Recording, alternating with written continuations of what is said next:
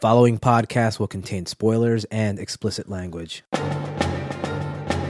Hello and welcome to episode 46 of Yeah, it's that bad. My Name is Joel. And I'm Martin. And I'm Kevin. This is a show that looks at supposedly bad movies and asks the question, is it really that bad? And what that boils down to is that we look at movies that are raw on Rotten Tomatoes and we reevaluate that score. Does it really deserve to be that low? Tonight's movie is 2003's The League of Extraordinary Gentlemen, directed by Stephen Norrington, starring Sean Connery, Nasir Rudin Shah, Peter Wilson, Tony Curran, Stuart Townsend, Shane West, Jason Fleming, and Richard Roxburgh. The League of Extraordinary Gentlemen is a 2003 superhero film adaptation loosely based on characters from the comic book limited series of the same name by Alan Moore. This film currently holds a 17% on Rotten Tomatoes. How about a plot synopsis? Renowned adventurer Alan Quartermain leads a team of extraordinary figures with legendary powers to battle the technological terror of a madman known as the Phantom. This league comprises seafarer inventor Captain Nemo, vampirist Mina Harker, an invisible man named Rodney Skinner, American Secret Service agent Tom Sawyer, the ageless and invincible Dorian Gray, and the dangerous split personality of Dr. Jekyll and Mr. Hyde. Okay, The League of Extraordinary Gentlemen. What is your history with this? I saw it in the theaters, and I've seen it on TV a bunch of times. The first time I saw it, I didn't take too kindly to it, to be honest. I uh, I didn't see this in the theaters. I saw it later on television, and I've seen it probably like over a dozen times, just in pieces. N- Maybe once or twice I've seen it from start to finish before, but usually just in pieces. Okay, as for me, I saw this opening night in the theaters.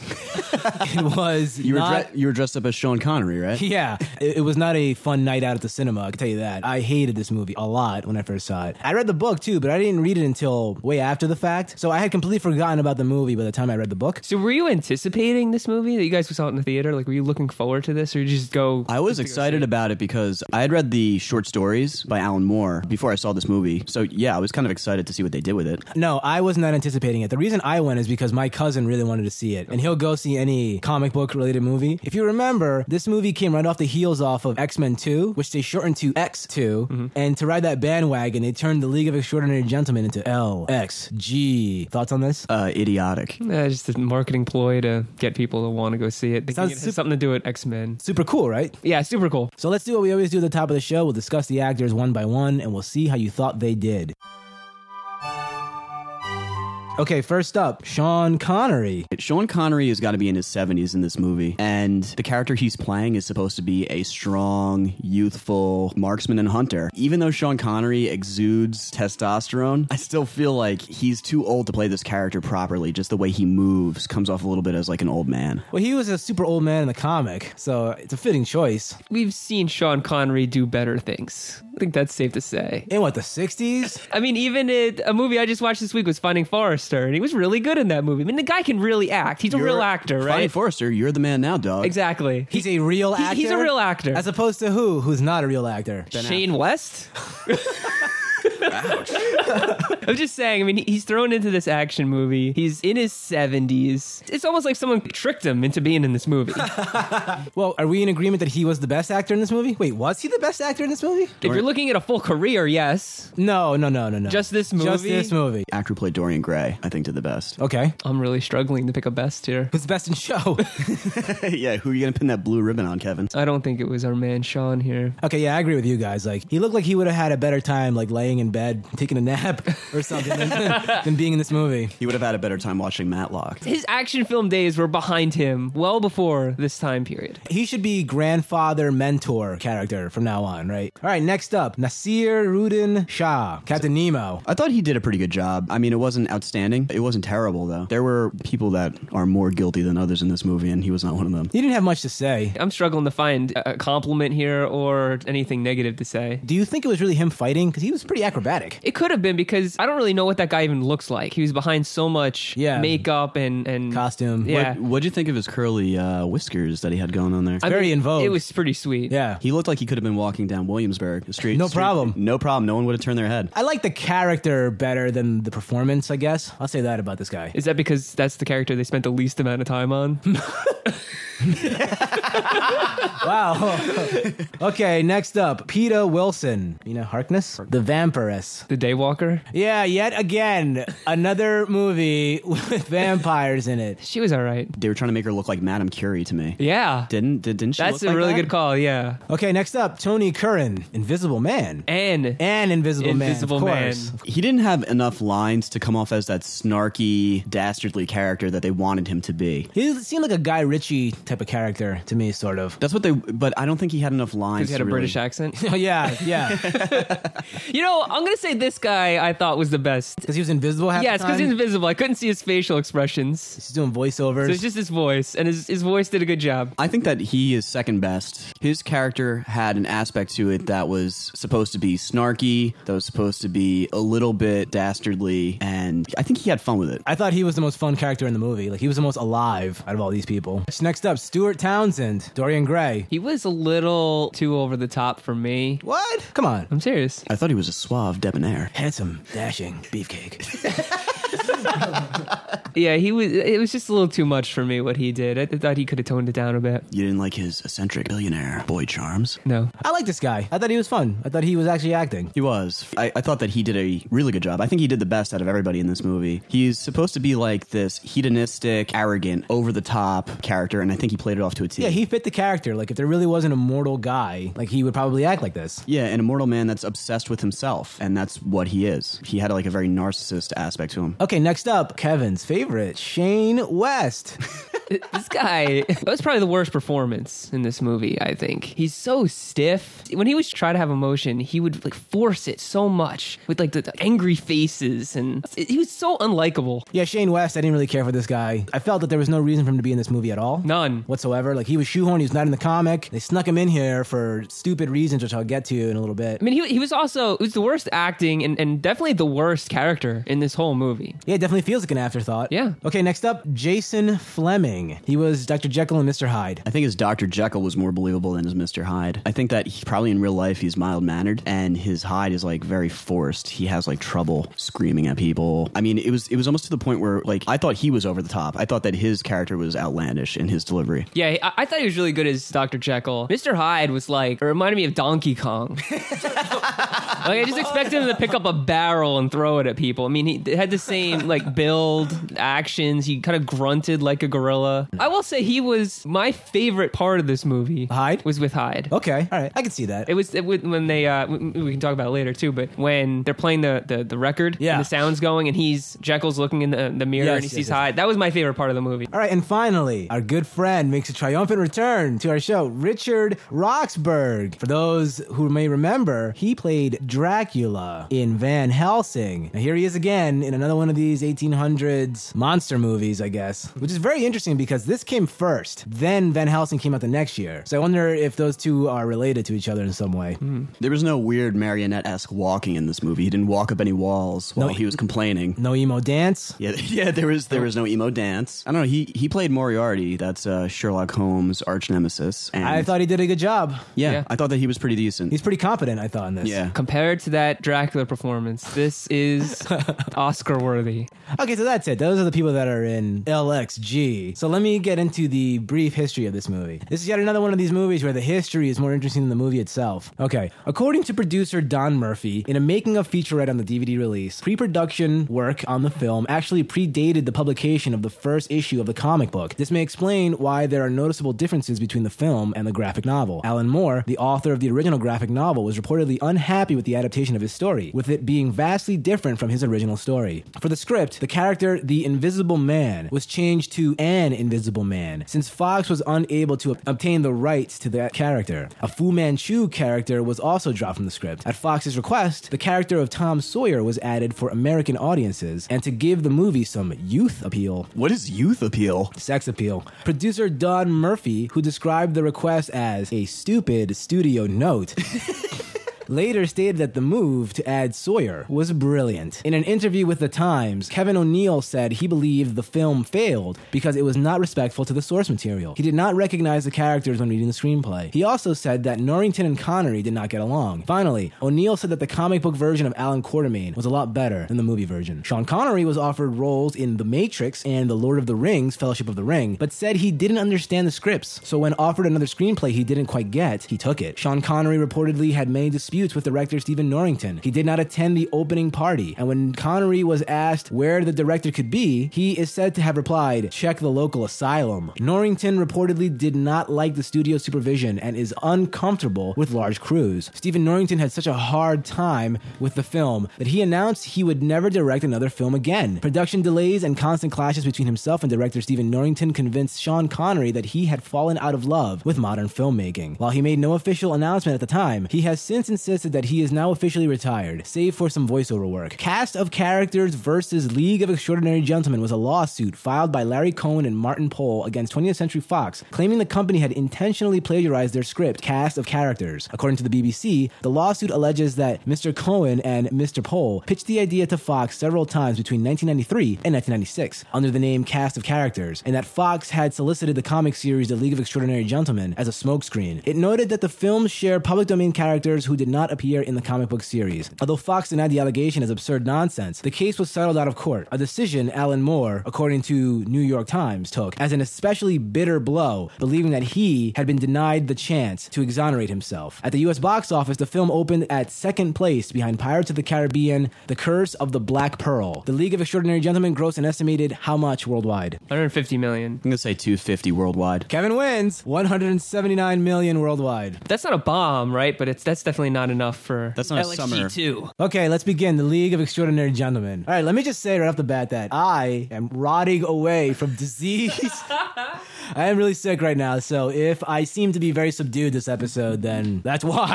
This is the first movie that we've watched in weeks that didn't start off in the past with a flashback. How did this movie start off? It was the, Bank robbery. yeah, it was the bank robbery, and it was when all the action takes place. We weren't we weren't 100 years early. We're not we weren't No, it wasn't. Several It was thou- Thousand- 17,000 years earlier. If only Stephen Sommers was behind the wheel here, he would have definitely would have started corrected this that. in 1600 AD. Yep. he would have started with Leonardo da Vinci painting the architectural drawings Yes. in this movie. Yes. yeah, he would have. He Yep. would have. Yeah. Okay, so this movie starts with a very large tank that actually looks pretty cool, in my opinion. yeah, one of the many miniatures in this thing. You could tell it was a miniature. Yeah, but it definitely looked a lot better than most of the CG we're about to see. Yep. This movie brought to light a lot of problems with CG that I didn't see at the time when I was watching the movie, but now in retrospect are very clear. I'm pretty sure at the time I thought it was great looking, the CG, but oh my goodness, it is Now it looks like wildly bad. it, it looks like melting rubber.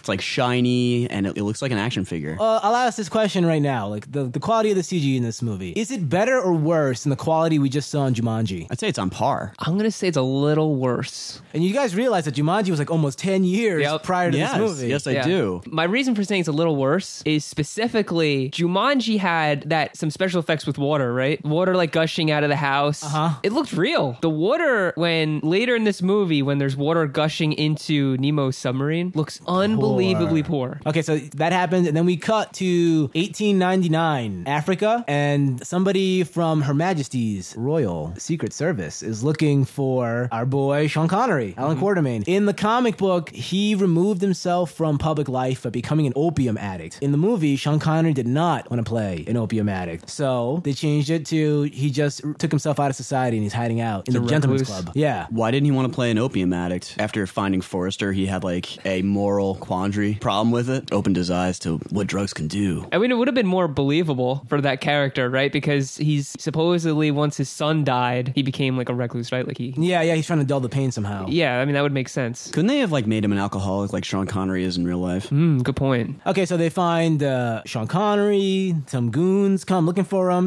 Mm-hmm. and then Sean Connery shows his stuff. He starts beating up these young hooligans. How would you guys describe this fight scene? Well, so these guys roll in. Who with- are who are these people by the way? They're bad guys. They're villains. Why do they look like cowboys with metal armor on? Like like American western cowboys. That's a really good question. They've got what looks to be like early versions of machine guns, and they start opening fire on Sean Connery. They've got machine guns. They fire off like 200 rounds, and they can't hit a 75 year old man.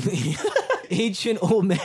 So he's like jumping and doing tuck and rolls. He picks up tables that look like a 70 something year old man can't pick up. They had to have been prop tables, like to the point where they weighed probably like two pounds. Really sets the tone for how just absolutely crazily stupid this movie's gonna be. Is this a late 1800s version of a retirement community in Yes, Africa? yes, that's exactly what it is.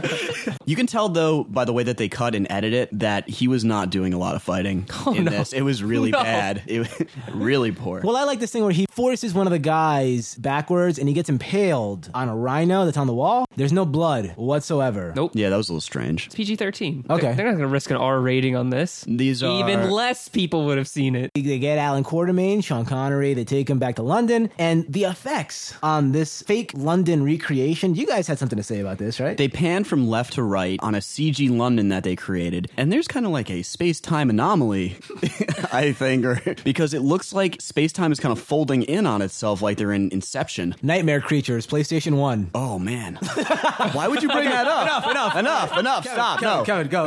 It looks similar to the effect of like a page being turned. Like right before the page is, is completely down, it looks like it's being unfolded that way. Yeah, it's creased. Yeah. I can understand you not being able to make CG creatures. That that makes sense to me. Like there, are, we know what living things look like, right? Right. But you can't make a, a matte painting or something in CG and, and make it look realistic. You can. There's an entire industry of artists that do nothing but matte paintings f- for movies. So Sean Connery gets taken to meet M, who- our boy Richard Roxburgh, and he's recruited to the League, right? So this is where we meet the first League members. There's Captain Nemo's there, and an Invisible Man is there. Not the Invisible Man. He just happened to be one of the many Invisible Men. So uh, They actually bring that up though. They go, "Are you the Invisible Man?" He's like, "No, no, no, no, no, no. I stole the serum." From him. Captain Nemo is a acrobatic sultan and a scientist. he definitely looks like a sultan for sure. He, he he does, and uh, he has, I guess, unlimited resources when it comes to technology. yeah. The Invisible Man is there. We get a first glimpse at his special effect of the invisible makeup. What do you think of that? Like when you see like half of his face floating in the air and It was pretty good. I, I thought it was all right. yeah, I thought so too. They did a pretty decent job with that. I mean, that that's the easiest effect to do in this movie. So Yeah, yeah, it's like, pretty good. I didn't like when they tried to strut their stuff and have him drink scotch. I thought that that looked very fake. Yeah, that looked kind of stupid. Memoirs of an Invisible Man did that, starring Chevy Chase. It looked pretty good. it's a bad movie, but that looked pretty good, if I recall. Yeah, Invisible Man, th- and they had like his jacket walking around. I thought that you could tell that someone was painted green. Oh, yeah. You could you could kind of Some guy in a see the green man suit? silhouette. Yeah, Oh, you, yeah. you, kind of see the silhouette of it. Peter Wilson shows up, and she's the last member of the league we meet for now. And she's a vampire, vampiress. Yeah, we're told that she has uh, a, a husband or something, right? That that we would She know or is- something like that. she They is- loosely apply, you know, imply that she was Dracula's wife. Did anybody here read Dracula? I read didn't. I, I, read Dracula. So she's from there, right? she is, but I didn't read that. I have no idea. I they're playing pretty fast and loose don't with know how her to character. Read. I can neither read nor write, so but n- it's not that you can; it's you won't. yeah, I'm a You are illiterate. We don't know what she is at this point. We just know she's a woman. And we also know that Sean Connery is not happy with that. Oh Yeah. man, the misogyny is through the roof. it's like here. the, it's like the second she walks on set, Sean Connery goes. rolls his eyes. He rolls his eyes like a woman in this movie. Oh, Okay, he throws a scotch on the ground. He's disgusted. yeah, he breaks his glass. All right, so they got their ragtag crew of misfits, right? The, Yeah. Mm-hmm. The 1890s A team, I guess you could say. And they roll out, and Captain Nemo has the first automobile. Yes. I'm assuming it's the first automobile because they're, Definitely. they're like, what the hell is this? and it's awesome. Oh, it's, yeah. it's no Model T, my friends. It looks like It's like a Rolls Royce. It's Oh, yeah. It looks like a Rolls Royce, and the front where the engine would go looks like they put a train engine. Like that's that's how big it is. They took a locomotive engine, put it in the front, and they gave it six It wheels. was made of ivory, right? Like, it's Oh, looked yeah. Ivory Oh, and yeah. platinum. Dozens of elephants were murdered to, make ma- this to make car? this car. like One of the finest for Captain Nemo. If, Oh, Jay, yeah. if Jay Z saw this car, he would have to have it, but he'd have to fight Nemo for it. Okay, so there's two remaining members of the league. We have to go scoop up. Next up is Dorian Gray. he was a self-absorbed, hedonistic aristocrat. He's a pretty boy. Out of all the people in this movie, wouldn't you want to be him? He gets all the ladies. Oh yeah. Really good question. All right. Okay. So we meet Dorian Gray. He he doesn't really want to be a part of this league, but then they all get ambushed by the Phantom. That's not P H A Phantom. How do they spell No, it? no, no, Joel? my friends. No, no. That's F A N. Does that stand for something? I F for ferocious. Fantasy. F for fire. I don't remember spitting. seeing it written anywhere. Was he wearing a name tag that I missed? Hi, my name is Phantom. Yeah. Yeah, I don't remember seeing his name spelled with an F, but I do remember seeing it on the Wikipedia. Yeah, so he, he comes out with his goons, they open fire on everybody, and this big battle takes place in Dorian Gray's library. So let me ask you this. Right then, you already know that there's a traitor, right? Yeah, Because how else would he know to be there? good point. He could have followed this giant ivory street locomotive. But why would he even know that this group's being put together? How would he know that? he wouldn't. So How would he know any of this is transpiring? There has to be a traitor. Okay, look, all these people are immortal, but we never said that they were very bright. And apparently, our good friend Tom Sawyer, he's taken the week off from painting fences to join the Secret Service and fight. Yeah, for he's a some reason. Secret Service agent now. So stupid. Yeah, so Tom Sawyer is up there with the guys and he helps turn the tide, shoots one of the bad guys, and they have this big protracted battle in the library. Invisible Man gets nude, runs around, he's flopping around naked, running around. so, what do you guys think of this battle sequence? This is another situation where we have a whole bunch of bad guys with machine guns. Correct. And they can't hit a thing. There's thousands of rounds were fired in these two scenes, and no one got hit with a bullet. Now they have a whole room full of people. They're sh- they're literally shooting ducks in a Down. barrel. Yeah, yeah, yeah. They're, they have the high ground. They're shooting downward. So this is typical GI Joe syndrome stuff, right? With How the were all villains these people fire. killed? Did Tom Sawyer and Alan Quartermain kill everyone? Yeah, that's what Oh, happened. they all teamed up. I mean, the Invisible Man picked up Grabbed a the book book. and started hitting the bad guy with it. I remember uh, you two having a problem with that. He's invisible. He can grab anything. At this point, some of the, the bad guys have been disarmed. He could have picked up a machine gun. Yeah, you're saying that he Could have she, picked she, up she- anything. he should have grabbed something else, maybe a little more deadly than a book. book. But but Book. Why would you use a book as a weapon? in his defense, though, the pen is mightier than the sword.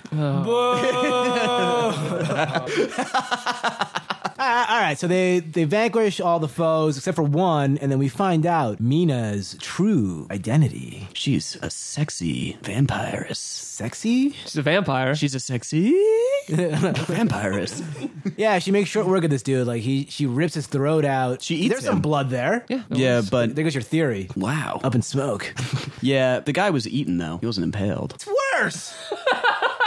okay, so they're like, let's get the hell out of here. We have to go to Paris to catch Hyde. And in order to get there, Captain Nemo goes to the docks and summons the Nautilus, his submarine. Mm-hmm. Now, can you describe the scene, please? Yes, they go down to a dock, which is about 15 to 25 feet long. It's Small. It's tiny. Very small. It's very tiny. At the very least, the the sea floor looks like it's maybe ten feet below them. It's Yeah. ma- or at the most 20. It's right outside of a, a major city. Right. Correct. And this ship that comes out of the water here comes right up to the dock, which means that it's not in the channel. There's no channel there. it was there the whole time. It was there the whole time. This submarine is the size of 15 aircraft carriers attached to each other. It's like the Titanic. Like It is ten it is, times to the it- Titanic. it is like ten Titanics attached to each other, top to bottom, left to right. Like it's this giant It- like, like you square. said, yeah, like you said, it was so big. Like they made it so like when you look down the edge, you couldn't see, See where where it it ended. ended. That they put like clouds and fog. it just kept going forever. It's at least 20 stories high. Yeah. When this thing comes out of the water, how much of the sea is being displaced by it? Is there is there going to be like a Tidal giant? wave. Is there going to be a tidal? wave? Is it going to kill everybody in London? It's like a floating country. Unbelievable. You guys love this thing. You, you loved it when it came out of the water. yeah, yeah, so yeah, yeah, absurd. yeah. We were cheering. We jumped out of our seats and started cheering, clapping. and plus, it, it looks bad too, right? The CG on it, it just looks poor. Which is really a shame because the design of the ship is really cool. It's got some these these really cool ornate Indians. It's got a really cool ornate Shiva on it. It once again looks like it could be made out of pure ivory. oh yeah, yeah. Twenty million elephants were killed. They could care less about the endangered elephant. All right, so they go to Paris to hunt Hyde. Yet again, another movie we watch where somebody is hunting Hyde in Paris, at night, as Hyde is up in the rooftops. doing athletic stuff. yep. They always seem to catch Hyde post rape. He's like running Yeah, away from it. yeah. That's what he does, man. That's his MO. Right, and he's always running away. Mm-hmm. He rapes a certain main character in the comic book, which I won't spoil, but it's it's amazing. the whole time, Hyde is wearing a top hat. Yes, and he he's running is. around. His uniform, like his his they pick it up, Yeah, like his costume that he was like the tuxedo that he was wearing was completely tattered. which makes sense. Implying that he was a normal dude Yep. Uh-huh. like a couple hours ago, and then he hulked out and he tore his suit, even though his pants are still on as usual. Yep. Mm-hmm. His, his tuxedo suit is torn to shreds. He's got a top hat on. right? The whole time. And when they catch him, his top hat falls off. Tom Sawyer picks up the top hat and It's it's about ten times the size of a normal hat. It looks like it could fit a bathtub's full wor- of water into this top. did he splash the formula on the top hat? Like it Uh, yes, grew yes, with that's him? exactly what happened. It insinuates that he transformed and realized that he needed to get a hat. yeah, yeah. Bigger hat. So he had to go to a shop and have them make him a giant hat. if anything, he should have been wearing a little dainty hat, right? On, on the side of like Do you know how stupid that would look? Well, yeah, that's the point. Like he had this little jaunty cap off to the side. Just get rid of the hat. Don't have him wear it. Could also mean that the hat stayed on during the rape. oh yeah, yeah, yeah, yeah. You gotta look your best, right? he also was running with like a cane too. He kept the cane and the top hat on the he whole may, he may time. be a rapist, but he's a gentleman, right? Sophisticated. I don't understand. Like, wouldn't he want to get a giant shirt? Why did he go straight to the top hat? Does that does that make him less presentable if he doesn't have a top hat than if he has a shirt on? Hey, what's the shit off the muscles? he wanted to impress the people he Yeah, was raping. yes, yes. By flexing. but he was he was worried about his male pattern baldness, so he needed to have a hat on.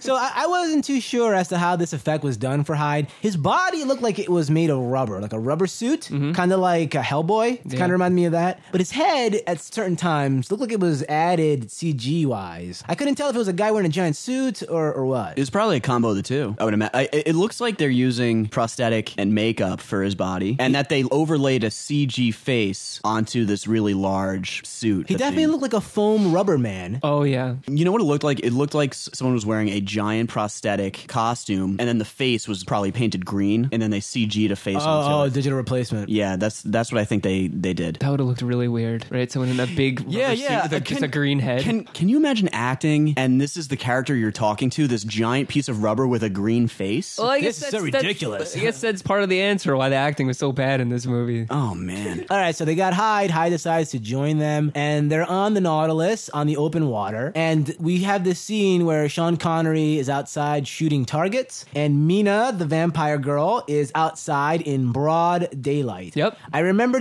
distinctly being very, very upset at this when I first saw this in the theater back in the day. But then again, one of our listeners pointed out that vampires being out in the sun is like a was in the original Dracula, but was it just in the fog? Because in this, she was out in the fullest, brightest of day. She's gonna get a sunburn. okay, so Sean Connery is teaching Tom Sawyer how to shoot his gun. He's very fatherly in this scene. Yeah, yeah, yeah. Interesting fun fact about this scene uh, Shane West was deeply embarrassed and humiliated by Sean Connery during this sequence because they had to fire this enormous wooden metal gun that is very heavy. Shane West, like a 20 year old, 25 year old, he said that he had a really tough time holding that gun up. Like, and you can see him in the, the scenes, like he's shaking and shivering, like he's having a tough time They holding have, it like up. a grimace face. Yeah. Yeah. He's got a very limp hold on it. Yeah. W- And he had a tough time holding it. Whereas Sean Connery, a 72 year old man, had absolutely no problems whatsoever holding this gun for hours.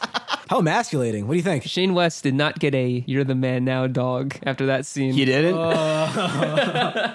when me and you saw that, Kevin, we stopped the movie and we said to each other that if we got in a fight with either Sean Connery or Shane West, who would we choose? And both of us picked Shane West Yeah. because we both agreed that Sean Connery in that scene looked like he could punch you in the face and your head would explode. Yeah, yeah, pretty much. I mean, he's still an immensely tougher human being than Shane West was, even though he's 50 years his elder. yeah. I feel like Sean Connery, he looks like he's killed people in the past, right? Like he's just killed a man with his bare hands back in the 60s or something. He has- You'd have no problem. I wouldn't be killing me. surprised. He looks like someone said something to him that wasn't meant to be insulting, and he just he just took it that way. killed them, killed them, and then sat back down at a bar calmly and continued to drink his scotch. After all this crap, we come to find out that there's a thief on board on board the Nautilus. Somebody's going around stealing things. Who could it be? Could it be the one character whose background explicitly stated that he was a thief? Oh. so everybody assumes that it's the Invisible Man. And he's not there to defend himself, right? No, he He leaves. just disappears. Yeah, he's not he's not helping his case. We still haven't covered why they're even on this journey. That's a good point. I don't remember. They're, The, I, the whole time I was wondering, is it my fault that I don't understand what's going on, or is it the movie's fault? we haven't covered it yet, and we're already. I mean, as far as I'm concerned, we're about a third of the way through the movie. I feel like it's my fault. Like I wasn't paying attention enough. This is I knew what was going on. This is one of those movies where they they just say what they're doing and really quick throwaway exposition, and then they just go and do it. They're like, "We gotta go," blah blah blah blah blah blah, and then they just do it. The world's at stake, Joel. They can't take time to explain The everything to you. empire is in peril. I guess it was. I mean, was it really? I don't think so because they were sinking Venice. What does that have to do with Britain? yeah, so they're going to Venice to prevent a terrorist attack. Yeah, All, all the, the major leaders of Europe Okay, they're are there. getting together in Venice. Yet again, they're having a midnight meeting. And a right? masquerade ball was also going on. Yeah, there was another masquerade ball movie, Fidelio. We've all seen what Venice looks like. The canals, they're pretty ancient, right? They're very narrow. They're not that big. Like a, a gondola or two can get through at a time. I feel like an Olympic jumper could easily Oh, yeah. cross cross a canal in Venice if they got a very good running start. Okay, so the Nautilus, the ship that was established to be the size of Manhattan Island. It just pulls into a canal in Venice. It looked like the ship shrank, right? It definitely did. I It mean, was still too big, though. Like the way it looked, it was still too big to be going through that city. The turning radius on it had to be what a mile. it still was too big and it definitely shrunk because now it's going through and it's shorter than the buildings that were only a few stories tall. But before, it was next to all these buildings, and it was miles long. I mean, the only explanation you could say is that some of it was submerged underwater. But then, how deep are those Canals? Those canals. So, so what is it like an iceberg? Like.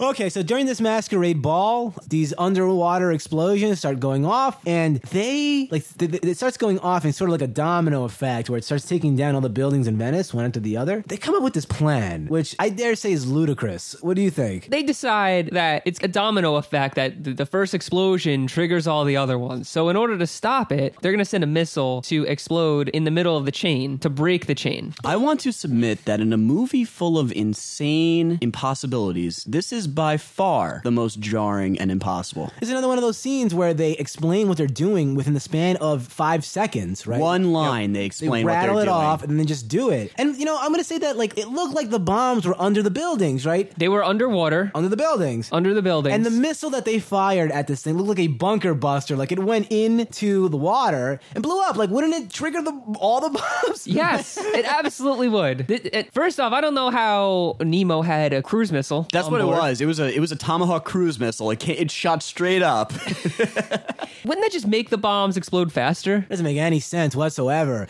And why did they need so Tom Sawyer and Quartermain and Dorian Gray Oh, Mina was there. and Mina? They all get into the ivory car and Yeah. they drive out because they're going to launch a flare where Nemo should shoot the missile. Why can't he just shoot the missile? Why does he need a flare? correct me if I'm wrong, but I was under the impression that there are no streets in Venice. Am I No, there's wrong? streets. Are you sure? I'm pretty sure there's some streets. Yeah, there's streets and there's walkways. Okay, so Tom Sawyer needs to drive ahead of the explosion so that Nemo knows where to fire the missile to stop this domino chain reaction explosion. I think that he could have just fired it in front of the explosion because it's clearly visible, but maybe not from his perspective of this giant 40 story ship. I don't know. So they're driving in the ivory car, and at this point, it's just Tom Sawyer and, and Quartermain. And Quartermain sees Destro or the Phantom. so this car's going like 100 miles an hour. How do these people know how to drive? Again, yet again, Tom Sawyer has never seen a car before, but he's driving like a NASCAR expert. so Quartermain sees him, and instead of telling Tom Sawyer to slow down or stop the car, he jumps out of the car going 100 miles an hour and lands on his feet like a cat. No forward momentum whatsoever. He lands backwards, right? He lands in the way that it looks like somebody steps out of a shower. okay, like if you were just showing someone's feet, Like an as old man as- coming out of the as they bathtub. step out of a shower or bathtub. Delicate not to slip. It's like very delicate and dainty. There's no momentum at all. It's just like stepping out. What was that? What what what was going on there?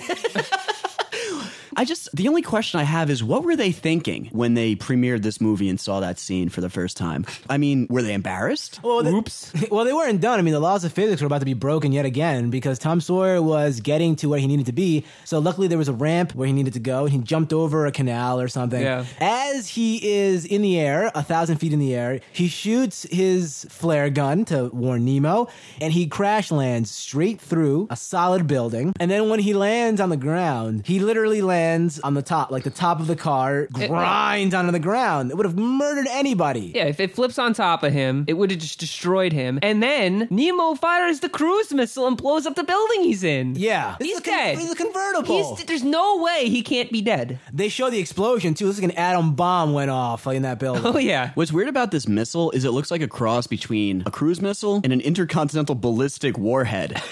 it looks like it should be carrying nuclear nuclear arms. I think it was. I think it was an atom bomb. I think Nemo had it well before the Manhattan Project started.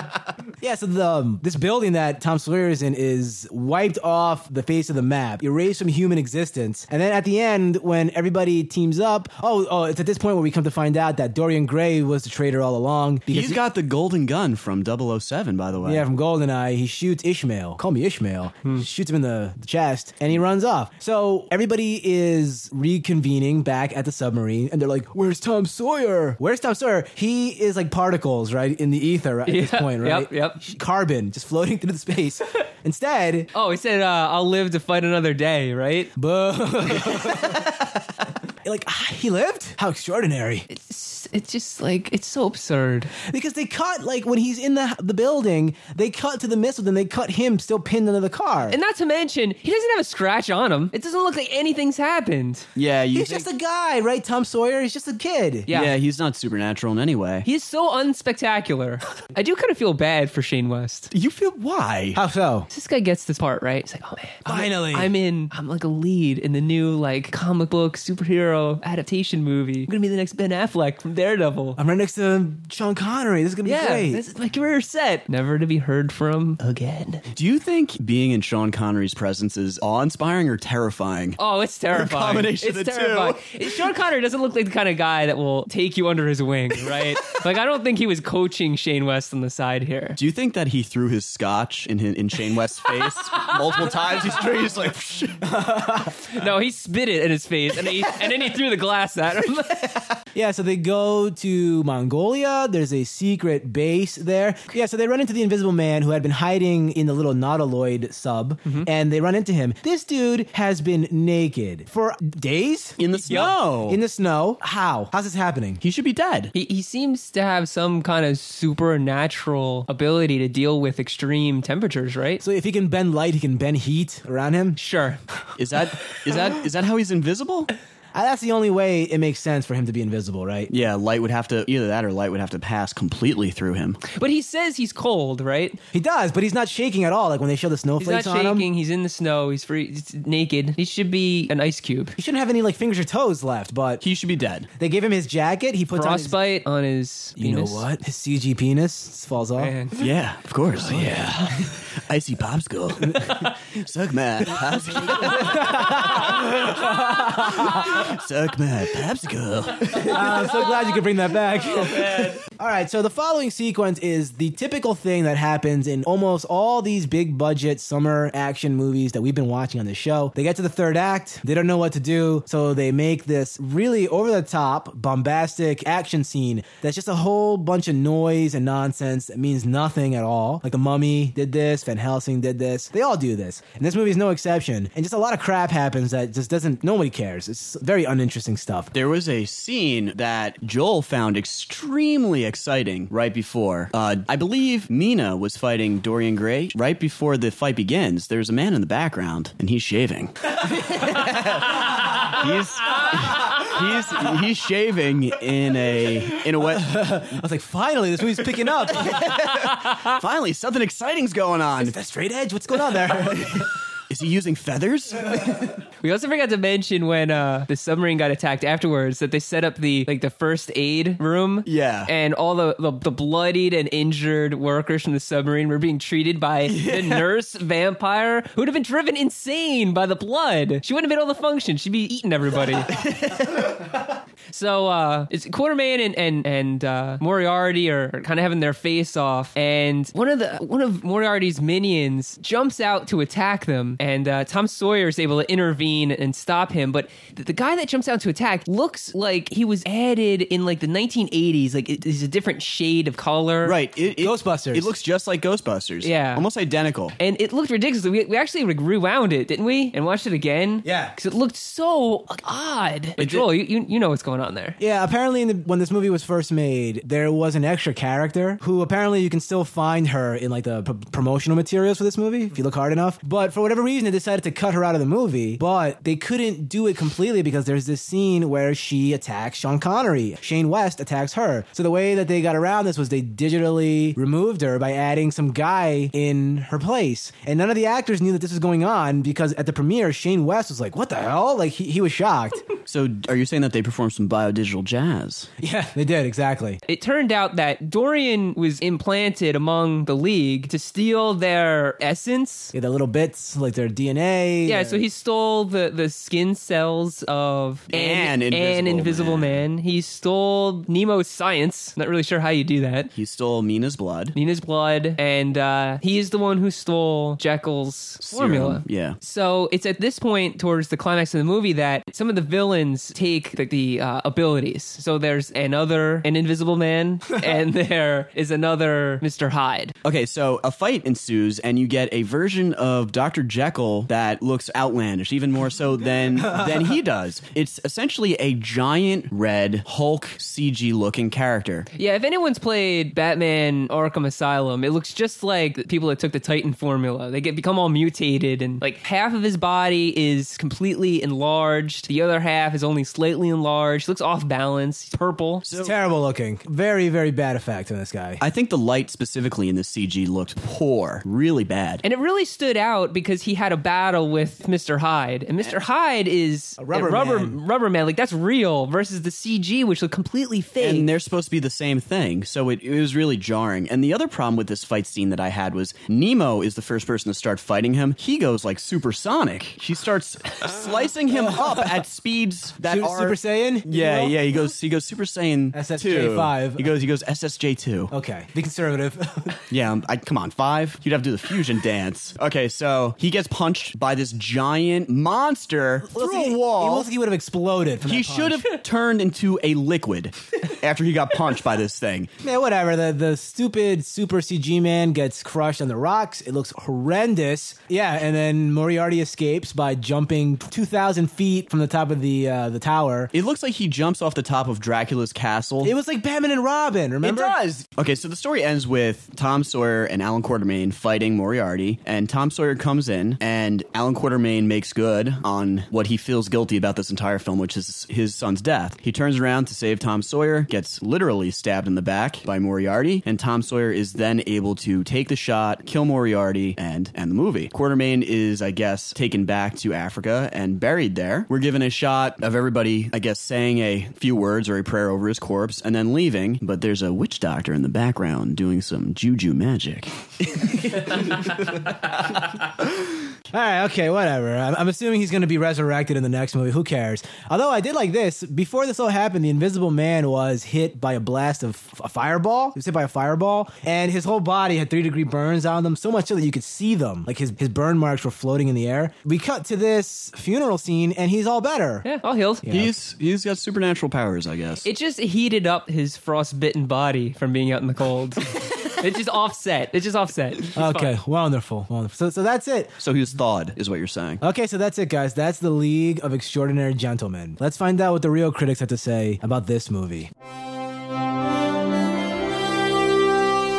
A dreary and disheveled adventure that qualifies as one of the summer's bigger disappointments. Robert Dennerstein, Denver Rocky Mountain News. Gentlemen may be a better movie than other Connery fantasy action films like The Avengers, but then again, a glass of muddy water looks good to someone just coming in from the desert. Elvis Mitchell, New York Times. And finally, in a summer of big budget sequels, prequels, remakes, and homages, no film is more ambitiously derived derivative or dramatically unsatisfying than Steven Ken Norrington's The League of Extraordinary Gentlemen. Jack Matthews, New York Daily News. Okay, guys, this movie currently holds a 17% on Rotten Tomatoes. Is it really that bad? Yes. Yeah, this movie is uh, really hard to follow. The acting isn't something that I think is memorable in any way at all. And I don't think anything in this movie is really something that is memorable. I wouldn't suggest or tell anybody to check it out. If it's on, I turn it. I want to kind of give it a two because I like Sean Connery and I like the source material, but I can't. It's really bad. I'm going to give it a one out of five. For me, yeah, it's not bad. Um, I'm gonna give it a two out of five, mostly because when it's on, for some reason, from time to time, like if I see it, I'll just stop and watch it for a few minutes. Is this like a guilty pleasure of yours, Kevin? I, I guess it is. It's kind of like a car wreck almost. Like you just can't look away. I really think there could have been a good movie here, but they just this is just a, this is a complete failure. Okay, as for me, is it really that bad? I'm gonna go yes. Uh, Like I said earlier, I'm sick right now. When I was watching this movie last night, I was sick, but I felt okay. The more we're sitting here talking about it, the more I can feel my health deteriorating. so I was gonna give it a two, but I'm gonna give it a one just for the hell of it. Like I'm like rocking back and forth in like pain. so yeah, this movie. I'll, I'll say this about this movie: good sets, good costume, good art direction. Okay, good art direction. Everything in this movie that was practical was very well made. The craftsmanship was very good and it looked awesome. But the CG and the acting and Yeah. the story itself. Acting, plot, effects, everything else that matters is just awful. Out of these two movies, which would you recommend to people? The League or Van Helsing? Oh, I'd recommend The League. I'd recommend Van Helsing. It's more Me coherent. too. Me too. Van Helsing. It's it's more even though it's I I, I think Awful. I think it's I think they're both awful. They're both horrendous. I think that Van Helsing is more coherent and the plot is is I mean you, you can at the very least follow it. okay, so there you go. Okay, we got some voicemails. I play those for you right now. To listen to your messages, press 1. Hey guys, it's Crystal from Phoenix. Hey guys, it's Shannon from Oak Hill, Ohio. Hey, this is Chris from San Diego, and I'm here to review The League of Extraordinary Gentlemen. I'm probably in the minority here, but I love this movie. I don't know, maybe it's the premise that uh, literature's greatest heroes unite, and I'm a book nerd, and whatnot. This movie is bad, and it's bad for a couple different reasons. It's bad because they have this extraordinary cast of fictional characters from all these different media, and they can't seem to string them together in a plot that's interesting. I literally remember 15 minutes of this movie, and I've seen it probably 20 times because my dad thinks this is a good movie. I, I know that this movie's shit, but I still love it. I don't know why. Like, maybe it's 'cause I was a kid back in the day when I saw this, and I don't know, it just, I don't know, it grew on me. This movie's got a lot of problems. Um, it really has a lot of characters, and it doesn't really do any character development for any of them. Um, I really don't understand why Tom Sawyer was added to here, other than to try to attract to American audiences. you have all these awesome characters that you can't string it into a movie that someone can sit through and be like, this is interesting. It doesn't even have to be a good movie. It, it could just be interesting.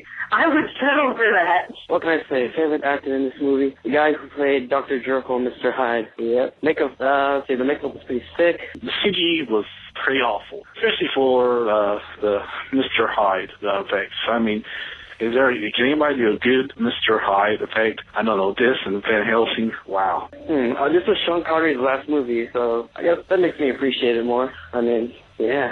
This movie's like a 10 out of a 100 because you have Sean Connery in your movie. Why is this movie not good? He's Sean Connery. He could pull down his pants and take a dump on a carpet, and I would think that was interesting. But this movie has Sean Connery in it, and it is not interesting. That's the cardinal sin of the League of Extraordinary Gentlemen. Try not to put too much thought into it. Just enjoy it as a big dumb movie that it became, and don't think of it as anything more, or it would be it will just depress you. It's more like the League of 45 very boring minutes and 15 interesting ones. So, anyway, that's how I feel about this movie. Bye, guys. End of new messages. Thanks for those voicemails, guys. Yeah, thanks guys. Okay, let's read some listener mail. Okay, Jamie writes in about Jumanji and the IMAX special effects film. Uh, I too saw my first IMAX film in a science museum in Boston. It too was that special effects film where it opened to the 1933 King Kong and then falling in his perspective. So we must be relatively the same age. I was born in 1985. Okay, so Alex writes in about Tron Legacy. He says, You guys bash the likes of Mr. Headland and Hayden Christensen and Sam Worthington for being boring, unengaging, one dimensional actors at best. But Megan Fox Fox and Kate Beckinsale and Emily Browning all get by if they do a good job as eye candy. The thing is, it's pretty obvious Hollywood hires a lot of actors these days as just plain eye candy, male and female. Yeah, the lead character really needs more than that, but they don't think so. This explains Angelina Jolie as an example. She can't act her way out of a paper bag, but she leads big budget film after big budget film. Hell, Beowulf had animated Ray Winstone and Angelina alongside Hopkins, Malkovich, and Crispin Glover. They all sucked because the animation effect overrode everything else, but droves of people wanted to see golden, naked, animated Angelina anyway. Anyway, I'm just saying either hold the eye candy thing against all of them or give poor Sam Worthington a break. Ask some 17 year old girls if they thought his beauty shone through the animation in Avatar, or drag a woman onto your show sometimes. I, I can't talk to any 17 year old girls.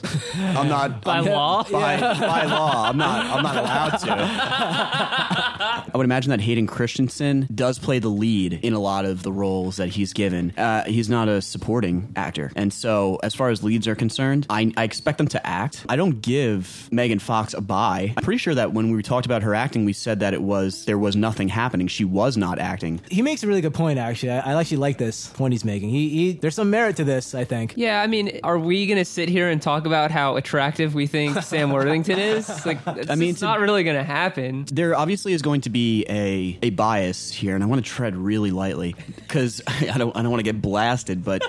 Yeah, there's going to be a bias. I'm a man, and I find women attractive. So, I, at the very least, when Hollywood will will use that kind of hook to draw me in, I'm gonna be a little susceptible to it, and I admit that. I mean, also we're we're not professional movie reviewers here. Like we're looking at like the, the whole point of this though is that we're the everyman, right? Like we're we're, we're not a, a- a critic. We we're didn't- looking at these things from purely an entertainment standpoint most of the time, right? I mean, that's part of it. None of us went to film school, right? Unless unless you guys secretly went and didn't tell me. I had a classic film class in college Ooh. where we watched Intolerance. You love that movie. I wanted to blow my brains out. Yeah, I mean, this review is essentially supposed to be, and I think it is, a bunch of friends getting together and talking about movies that a lot of people disliked, and we're going to weigh in on it. Okay.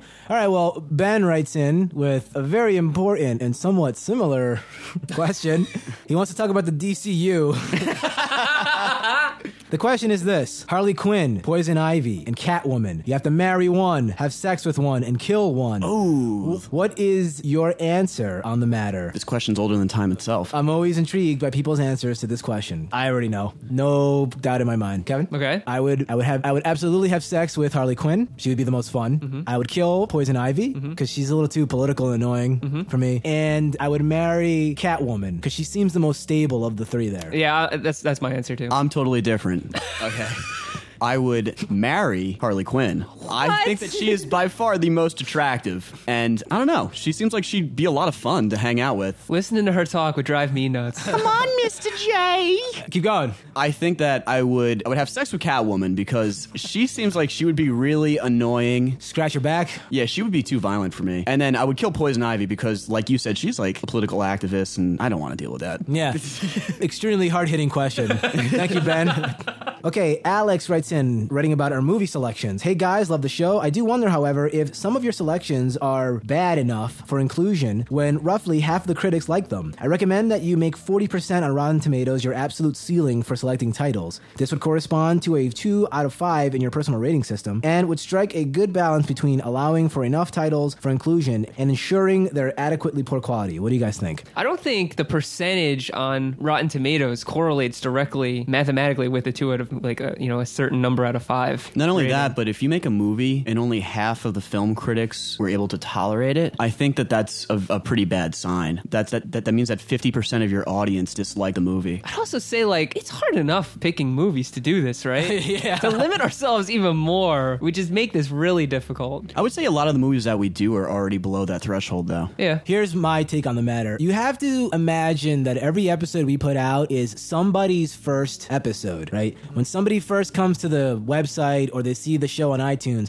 they scan through the list of episodes and they say, Oh, I've seen this movie, I've seen that movie. That's the one they're going to pick. They're not going to pick some random movie that they've never heard of before. So, a movie like Tron Legacy, which was like a 50 or whatever, that's like a gateway movie for people like that. It's such a broad spectrum. That's why I picked movies like that because everybody, or at least a huge portion of people, have seen that movie, Mr. and Mrs. Smith, Mm-hmm. th- things like that that are in the 50s. So it gives people incentive to want to listen to the show for the first time. So if they just see nothing but obscure stuff on the list, then they won't go for it. So you're trying to sell marijuana. No, he's trying Gateway to. drug. He's he's Yeah, trying. this is a gateway gateway podcast. Yeah, he's trying. Yeah, he's he's trying to get people addicted to other movie podcasts that are of more they're harder. They're harder, Harder, more stronger addictive, more obscure movies. Okay. Paul writes in and says, Do you ever listen to your own podcast and feel embarrassed or shamed by what your recorded voice sounds like? I can't stand listening to my voice when I hear it played back to me. At first, absolutely, it was it was I I was extremely embarrassed to hear my own voice. The f- like, episode one. Yeah, I, I got over that quick though. I mean,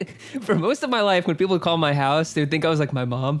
So I, I got over what my voice sounds like a long time ago. Wow. I don't know.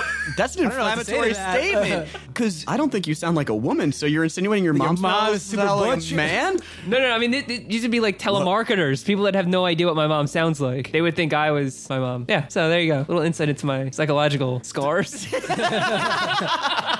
Yeah, I don't like the sound of my voice either. So I think that's a universal trait, unless you're like an actor or something, right? Yeah. None of us have taken elocution lessons, so I don't think any of us like our voice. I know that I don't like the way I say a lot of words, and when I hear them, sometimes on the podcast, I'm like, "Ooh, I'm not." Uh, I don't Okay. like that. All right. Margaret writes in and says, Hey, Joel, thought you guys might want to know that your podcast is actually helping a couple of people learn to speak English. Two friends of mine started listening to this podcast after I recommended it to them, and their English pronunciation and English comprehension has steadily improved drastically. So, on behalf of me and my friends, thank you. Have a nice week. Yeah. By the way, uh, according to the iTunes reviews, we are the last people that you should be getting diction lessons from. I don't know. I'm pretty honored to be compared to Rosetta Stone. Oh, all right. I, okay. I hope that they're getting Rosetta Stoned. Shara writes in AV equipment. Hey guys, what audio equipment software do you use to record the podcast? Nothing Just but curious. Behringer. Crap, a lot of junk. top of the top of the heap. Behringer microphones, Behringer, Behringer stands, Yeah, Behringer. That's why it sounds so bad. Yeah, we. I'll, I'll go over this really. Behringer compressor. I- I'll go over this really quickly. I may write a blog post about this in the future, but very fast because nobody cares about this at all. So, very quickly, we speak into Samson CO1 microphones that are connected to a Behringer 1202 FX mixer, which feeds into a Samson SCOM Plus compressor, which is finally connected to a Behringer UCA 222 interface, which plugs into my MacBook. There you go. But if you have a choice, I would, I would not, not, buy have any of this equipment. Yeah, Es- but specifically the Behringer. Yeah, the mics are okay, but everything else is Yeah. junk. Okay, all right. Next up, Spencer writes in, "Hey guys, I love your show. I'm very impressed with the scope of your website. Very nice. I do have a bone to pick with you though. I'm endeavoring to get rid of my Facebook account, and I realized that if I did it, I would no longer count as a like, and therefore not be in Joel's good graces. This troubled me immensely, and now I am left with the Sophiest choice of all."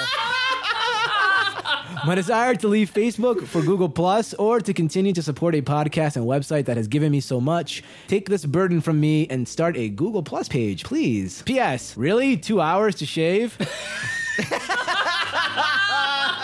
PPS, what could possibly be wrong with Pirates of the Caribbean? I mean, Johnny Depp is a drunken gay pirate, Keira Knightley is a love interest, zombie pirate. It all resonates in my soul. Kevin, are you ready yet to divulge your secrets? I don't know. I think that's. I think we need that in a special, special edition podcast, right? We're getting close to fifty, right? Yeah, yeah, I don't know. I don't know. What about you, Joel? Are you ready to talk about some of your shaving secrets? Yeah, maybe I'll write a blog post about my deep dark shaving tricks. As for Facebook, for those of you who don't know, we made a special Facebook only episode where we reviewed In Time, starring Justin Timberlake. So head on over to facebook.com slash yeah it's that bad where you can listen to this bonus episode where we reviewed a movie that's actually in theaters. As for Google Plus, I mean I, I don't know. Should we start a Google Plus account? Are people into that? I haven't heard any. I don't know anyone that uses it. Me neither. I don't Neither either. do I. I don't know. Listen, if, if, if there's a desire for it, Yeah, I guess if there's a desire if for there's a it. Oh. desire for it, I would definitely do it. Okay. Laura writes in and says, Hi guys, I knew already that Joel and Martin were graphic designers after their snide comment about Halle Berry as Catwoman taking all night to change a single color in Photoshop. I'm a graphic designer too, and I specialize in depsychifying PowerPoint. It's a rich field to mine, as you probably know. Anyway, last week somebody asked you if an actor's real life actions changed your opinions about movies you previously liked. For me, it was Mel Gibson's train wreck of a personal life, making me not want to buy a copy of Chicken Run for my kids. I love Aardman Animation, loved the movie when I saw it in the theaters, but even though it was a real bargain at five bucks, I did not want to hear Mel Gibson's voice in my house. What a jerk. Keep up the great work, guys. I, for one, hail the triumphant return return of Kevin. Thank you.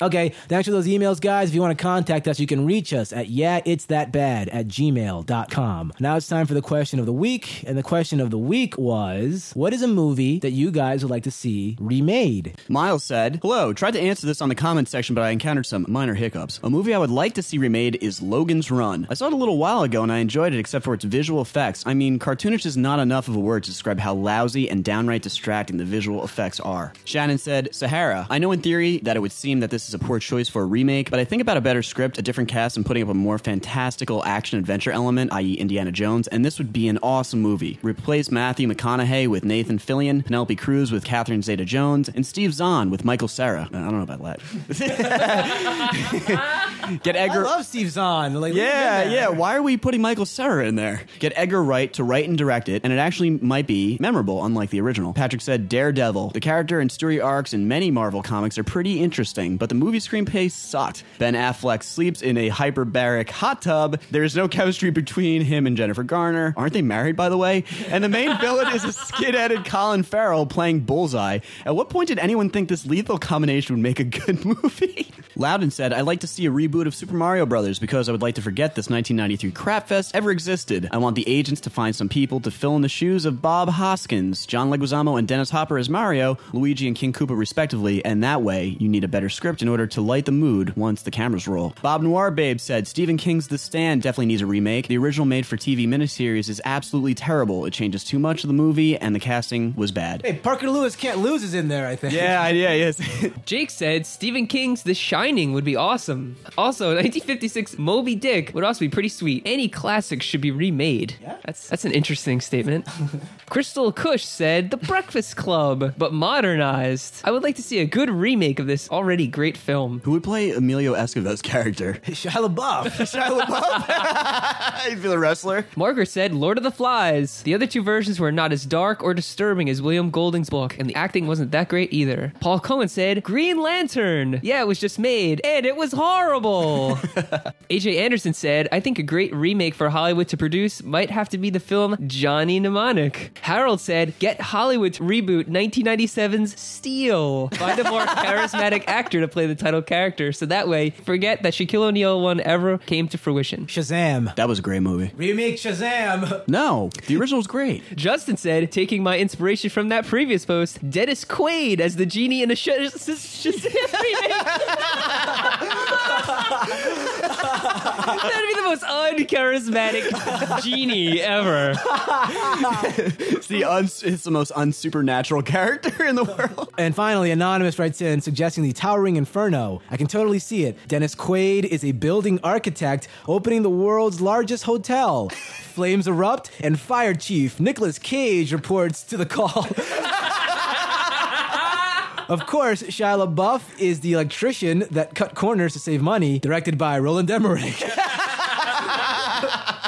Okay, as for next week's question of the week, Sean writes in and says, What is a movie you've seen that had an amazing premise but totally squandered it? City of Ember, the number 23, In time, we just saw it. That premise was phenomenal and they squandered it. Yeah, that's The League of Extraordinary Gentlemen. yeah. There are so many of these movies. Head on over to yesthatbed.com, leave a comment on this episode's page with your answer. Now it's time to announce the winner of the listener's choice poll. Once again, we dove into the world of disaster films, and the choices were Volcano versus Dante's Peak. And the winner is, Dante's Peak. oh boy, Oh no. Pierce Brosnan. That movie had every cliche. Doesn't it have like a dog rescue? And It has a like- dog rescue. It has like that scene where the kids are swimming in a lake and then they get killed. Can't wait. Every cliche. All right, I can't wait. If you've already seen this movie, give us a call at 973 797 9324. Give us a call, leave us a little mini review, and we'll play it on the show. This call is free to anyone in the continental United States. Okay, before we go, once again, make sure to check out our bonus in time episode on our Facebook page, facebook.com slash yeah it's that bad. Also, you can check out our blog at blog.yeahitsthatbad, where you can see Kevin posted his experience during the Tough Mudder Mud Run. Oh yeah. I believe you declared that you were tougher than everyone. I am. and me following suit, proving that I'm just as tough. I, I posted a stupid coin trick video that people requested on the blog, so you can check that out. Me making a fool of myself on blog. Yeah, it's that bad. Are Do you I have- going to post a two hour long leaving video? Because that would be amazing. Okay, thanks for listening to the show. If you like what you've heard, please consider subscribing. We have a new episode every Tuesday. Please leave us a positive review on iTunes. Those five star reviews really do help out the show. Please head on over to facebook.com slash yeah it's that bad. Click the like button. That helps spread the word of the show to all your friends. You can also follow us on Twitter at yeah it's bad. And you guys have a Twitter now, right? Yep. I have a Twitter at it's uh yeah it's Martin. I'm at, yeah, it's Kev. So there you go. Yeah, it's Kevin was taken. Yeah, unfortunately. Did- How how did that feel? You know, it really hurt my feelings because I don't really like being called Kev. And finally, you can also listen to our show via Stitcher at stitcher.com. Once again, thanks for listening to the show. See you next time.